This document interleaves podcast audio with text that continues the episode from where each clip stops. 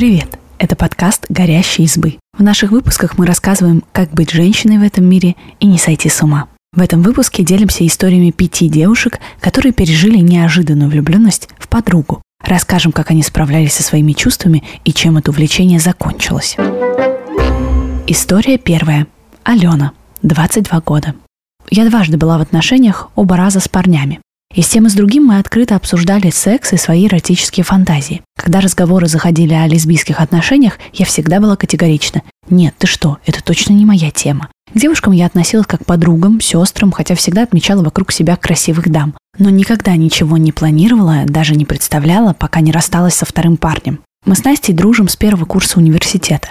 Мы много гуляли, она часто оставалась у меня ночевать после пар. Спустя пару месяцев после знакомства мы звали друг друга лучшими подружками и стояли на первом месте во френд-листах ВКонтакте.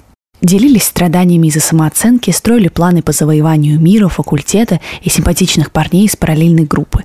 Настя стала свидетельницей двух моих расставаний. Первое мы переживали со слезами и пиццей, второе – со смехом и вином. Разрыв отношений открыл дверь всем моим шальным мыслям. Я часто стала думать, а что если? Почувствовала свободу и решимость попробовать что-то необычное. Однажды написала Насте, а что если поцеловать девушку? Она сказала, что будет здорово, потому что это для меня впервые.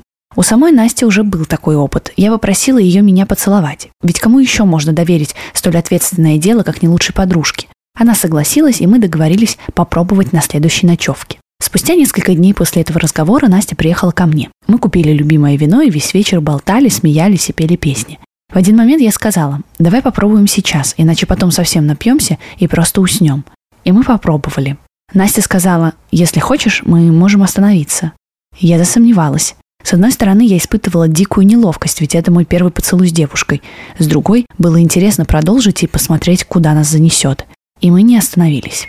В итоге мы переспали. Это был очень необычный опыт. Благодаря близкому общению, двум бутылкам вина и длительным поцелуям стеснение пропало, и на его место пришло любопытство. Я вспомнила все наши разговоры про секс, так что уже знала, как себя вести, чтобы ей точно понравилось. Когда все закончилось, мы обсудили произошедшее. Рассказали друг другу про ощущения и пришли к выводу, что история понравилась нам обеим.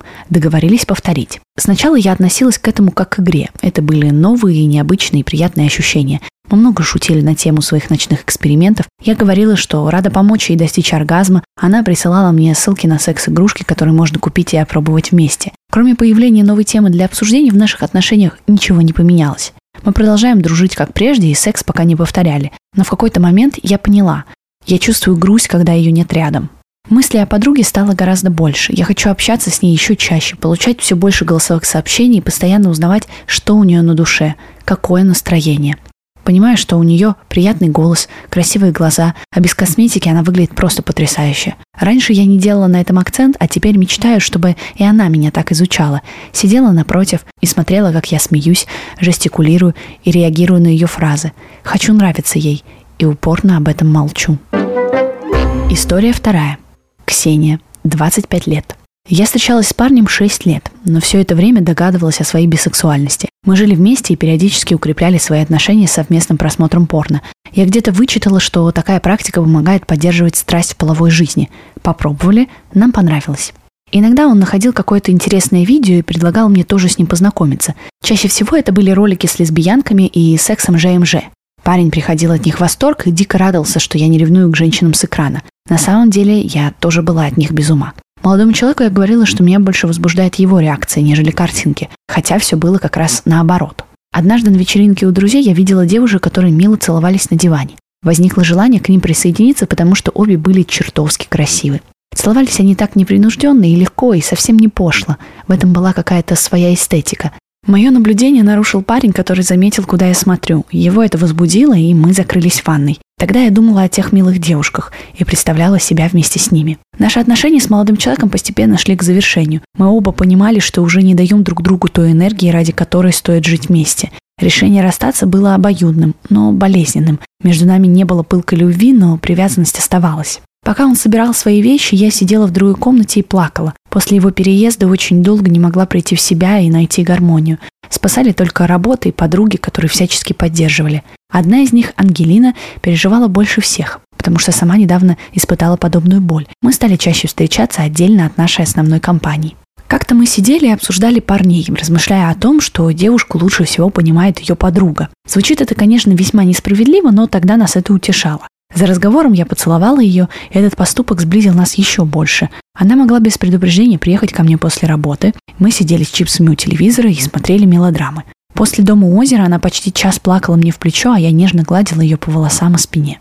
Ангелина часто оставалась у меня. В какое-то утро я почувствовала тоску из-за того, что ей нужно уезжать в офис. Попросила задержаться и подождать, пока приготовлю завтрак. Но она торопилась, говорила, что успеет поесть в кофейне рядом с работой. Я проводила ее до двери и поцеловала в щеку. Вечером Ангелина написала, что нам пора прекратить общаться, потому что для одной из нас отношения выходят за рамки «мы просто друзья». Я поняла, что она говорит обо мне, а причиной для такой беседы стал утренний поцелуй.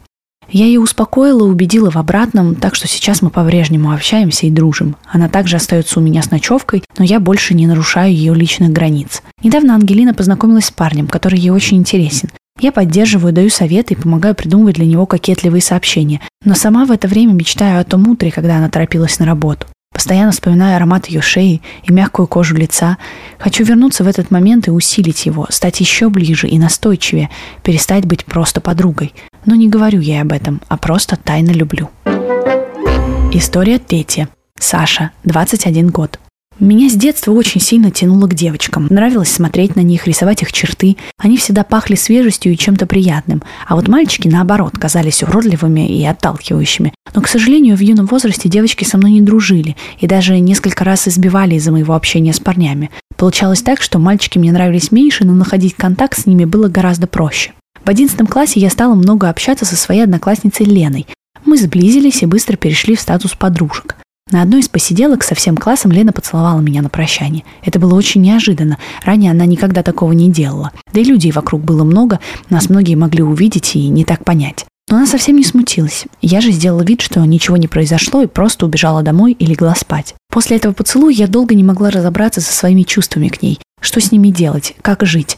Приняла решение ничего не рассказывать Лене. Внутренние терзания усиливали тот факт, что я была в отношениях. В них и старалась найти утешение. Чаще встречалась с парнем, больше с ним общалась, чтобы не думать о подружке и ее губах. Но получалось плохо.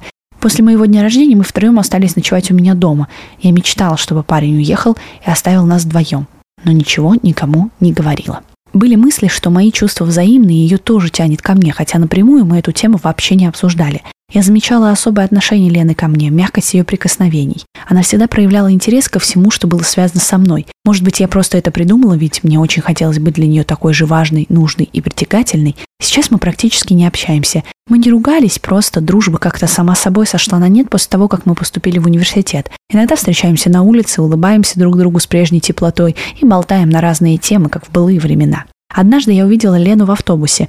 Она была с новой стрижкой, которая безумно ей шла. Мне было сложно оторвать от нее взгляд, и я вновь почувствовала прежнее влечение, которое так старалась забыть. Своими чувствами к Лене я поделилась только с парнем. Сейчас мы в отношениях, но на момент откровенного разговора просто дружили. Тогда он спокойно к этому отнесся, а сейчас дико ревнует меня к ней и вообще к другим подругам. Наверное, даже сильнее, чем к парням. Кроме Лены, я целовалась и с другими девушками, но ничего такого, как с ней, я не чувствовала. Лучшей подругой сейчас я ее не назову, да и приятельницей тоже. Она для меня просто чудо, загадочное чудо, которое вдохновляет даже на расстоянии. История четвертая. Мария, 19 лет. Олю я знаю чуть ли не всю свою жизнь. Все воспоминания детства тесно связаны с ней. Мы ходили в один детский сад, а потом в одну школу, даже пытались поступить в один университет, но тут уже не сложилось. Я всегда считала ее лучшей подругой, а она часто называет меня сестрой. Мы обе состоим в отношениях с парнями. При этом каждый день я убеждаю себя, что моя влюбленность в нее скоро пройдет. Все началось неожиданно. Мы выбирали платье к выпускному, вместе гуляли по торговому центру и фоткали варианты, чтобы потом показать их своим мамам. В одном магазине Оля попросила меня помочь, и я зашла в ее кабинку, чтобы застегнуть молнию на спине. Прикоснулась пальцами к коже и почувствовала возбуждение. До сих пор не понимаю, как так вышло, ведь раньше я уже видела ее спину и фигуру в купальнике, но в тот раз во мне что-то щелкнуло, и я резко захотела исследовать все ее тело. На деле же я просто застегнула молнию. Помню, как замешкалась из-за своих мыслей, а Оля смеялась над моей неряшливостью. Я боялась поделиться с ней таким откровением, хотя привыкла рассказывать вообще все переживания. А еще надеялась, что тот случай просто ерунда, и мне показалось. Но Оля превратилась для меня в какой-то магнит. Я стала изучать ее внешность, прислушиваться к тембру голоса, чаще касаться ее лица и тела. Несколько раз в шутку брала ее за руку, и так мы шли по улице. Она продолжала что-то рассказывать, наверное, даже не замечая, как спотели мои ладони. Иногда мне хотелось остановить ее резвый шаг и поцеловать. До дела никогда не доходило. Я знала, видела и чувствовала, что Оля правда меня любит только как подругу. Вот такая френдзона. В то лето я решила активно заняться фотографией и часто звала подругу на съемки. После экзаменов мы вместе ночевали на даче ее родителей, я захватила с собой камеру и предложила пофоткать ее возле речки. Мы нашли безлюдное место, Оля захватила рубашку отца и осталась только в ней и трусиках. Я думала, что сойду с ума. Такого вдохновения у меня больше никогда не было. Съемка длилась часа два, и за это время Оля успела намочить рубашку, испачкать ее травой, порезать палец ноги о какую-то деревяшку. Она была естественной и все свои взгляды дарила мне, точнее объективу, через который я пристально за ней наблюдала. Вернувшись домой, я представляла себя рядом с ней, как снимаю с нее рубашку и щекочу ее гладкую спину. Но в реальности у меня были только снимки. Они получились потрясающими. Оля на них похожа на фею. Я так и написала ей, когда скинула кадры. «Ты моя фея». Это единственный раз, когда я осмелилась хоть как-то выразить свои чувства. Она поблагодарила и отправила сотни сердечек в ответ. На первом курсе Оля влюбилась в Макса и уже ему стала слать сердечки. Она пыталась свести меня с его другом, чтобы было идеально, как в кино. Меня же такая перспектива совсем не радовала. Видеть ее, хоть и счастливую, но с другим, было очень тяжело. Тогда я начала активно общаться со своим одногруппником. Он очень хороший, интересный парень, постоянно помогает мне в поиске локаций для необычных фото и вообще всегда ведет себя дружелюбно и мило. Мы встречаемся полгода, часто гуляем вместе, иногда сидим у него дома. Но он меркнет, когда я вижу Олю. Вообще, все вокруг меркнет. Наверное, я когда-нибудь не выдержу этих чувств и все ей расскажу. А пока моя фея шлет сердечки парню. История пятая. Софья, 23 года. Я думаю, сложно отследить момент, когда ты понимаешь, что влюбился. Человек располагает к себе манерами, запахом, внешностью, своими мыслями или увлечениями, а потом происходит некий щелчок, когда ты хочешь большего, чем просто провести время вместе. Мы с Женей учились в одном университете и вместе ходили в бассейн. Познакомились во время занятий, в основном обсуждали универ, косметику, природу или просто погоду за окном. Однажды перед очередным заплывом Женя стояла в купальнике спиной ко мне и перебирала волосы, а потом подняла взгляд на меня и смутилась а я не могла отвернуться или просто не хотела. После бассейна я встретила ее на фудкорте и решила пообщаться и наводящими вопросами выяснить про ориентацию. Она сказала что-то вроде «нормально воспринимаю это на экране, но в жизни не представляю себя с кем-то своего пола». Я представляла, но опыта отношений с девушками у меня не было, и я ей просто ответила «возможно, это только пока». Я стала чаще предлагать ей куда-то сходить, например, на выставки, которые нам нравились. Мы обе были в отношениях, поэтому я хотела узнать ее получше, прежде чем загоняться и что-то портить. Иногда Женя могла взять меня за руку от сильных эмоций в театре или кино. Кажется, даже ее парень все понимал. При этом она четко дала понять, что своего молодого человека не бросит, потому что он соответствовал всем ее стандартам мужчины для совместного будущего. Незадолго до моей свадьбы я пригласила Женю на ночь музеев, и располагающая обстановка дала свои плоды. Мы начали ласкаться и в итоге поцеловались. После этого она позвонила своему парню и попросила забрать нас и развести по домам. А потом на две недели ей вовсе исчезла с радаров, не отвечала во ВКонтакте, в универе холодно кивала при встрече. На моем девичнике мы снова поцеловались. Тогда я спросила, хочет ли она, чтобы все это остановилось, и мы попробовали быть вместе. Она отказалась. Свадьба состоялась, но брак продлился недолго. Я знала, что Женя мечтает начать фотографировать, но ей не хватало решительности. Мне очень хотелось помочь ей, подарить мотивацию к действиям. В итоге я стала ее первой моделью. Мы много встречались и проводили фотосеты, и постепенно наши отношения вышли на новый уровень. Дело дошло до секса. После этого она стала думать о сексе втроем и активно спрашивала, как я смотрю на то, чтобы вписаться в их пару. Молодой человек был консервативен, и в итоге она осудила меня за очередные неудачные отношения, подобно говорила за спиной неприятные вещи обо мне. Это было год назад, и с тех пор мы не общаемся. Но я все равно иногда захожу на ее странички в социальных сетях и вижу, что она забросила фотографию и даже после выхода из абьюзивных отношений не вернулась к творчеству, которым ранее так горела. Мне жаль, что ничего не вышло, но я ничего не могла с этим поделать. Женя не приняла себя и свою ориентацию, а нашим поцелуям и сексу всегда находила рациональное объяснение. Например, часто она списывала все на атмосферу, алкоголь, желание попробовать новенькое, а потом просила меня никому ничего не говорить. Сейчас она продолжает вписываться в общество, к которому привыкла, даже вопреки своим желаниям. Спасибо, что послушали этот выпуск. Подписывайтесь на наш подкаст, пишите в комментариях о своих впечатлениях и делитесь ссылкой с друзьями. Пока!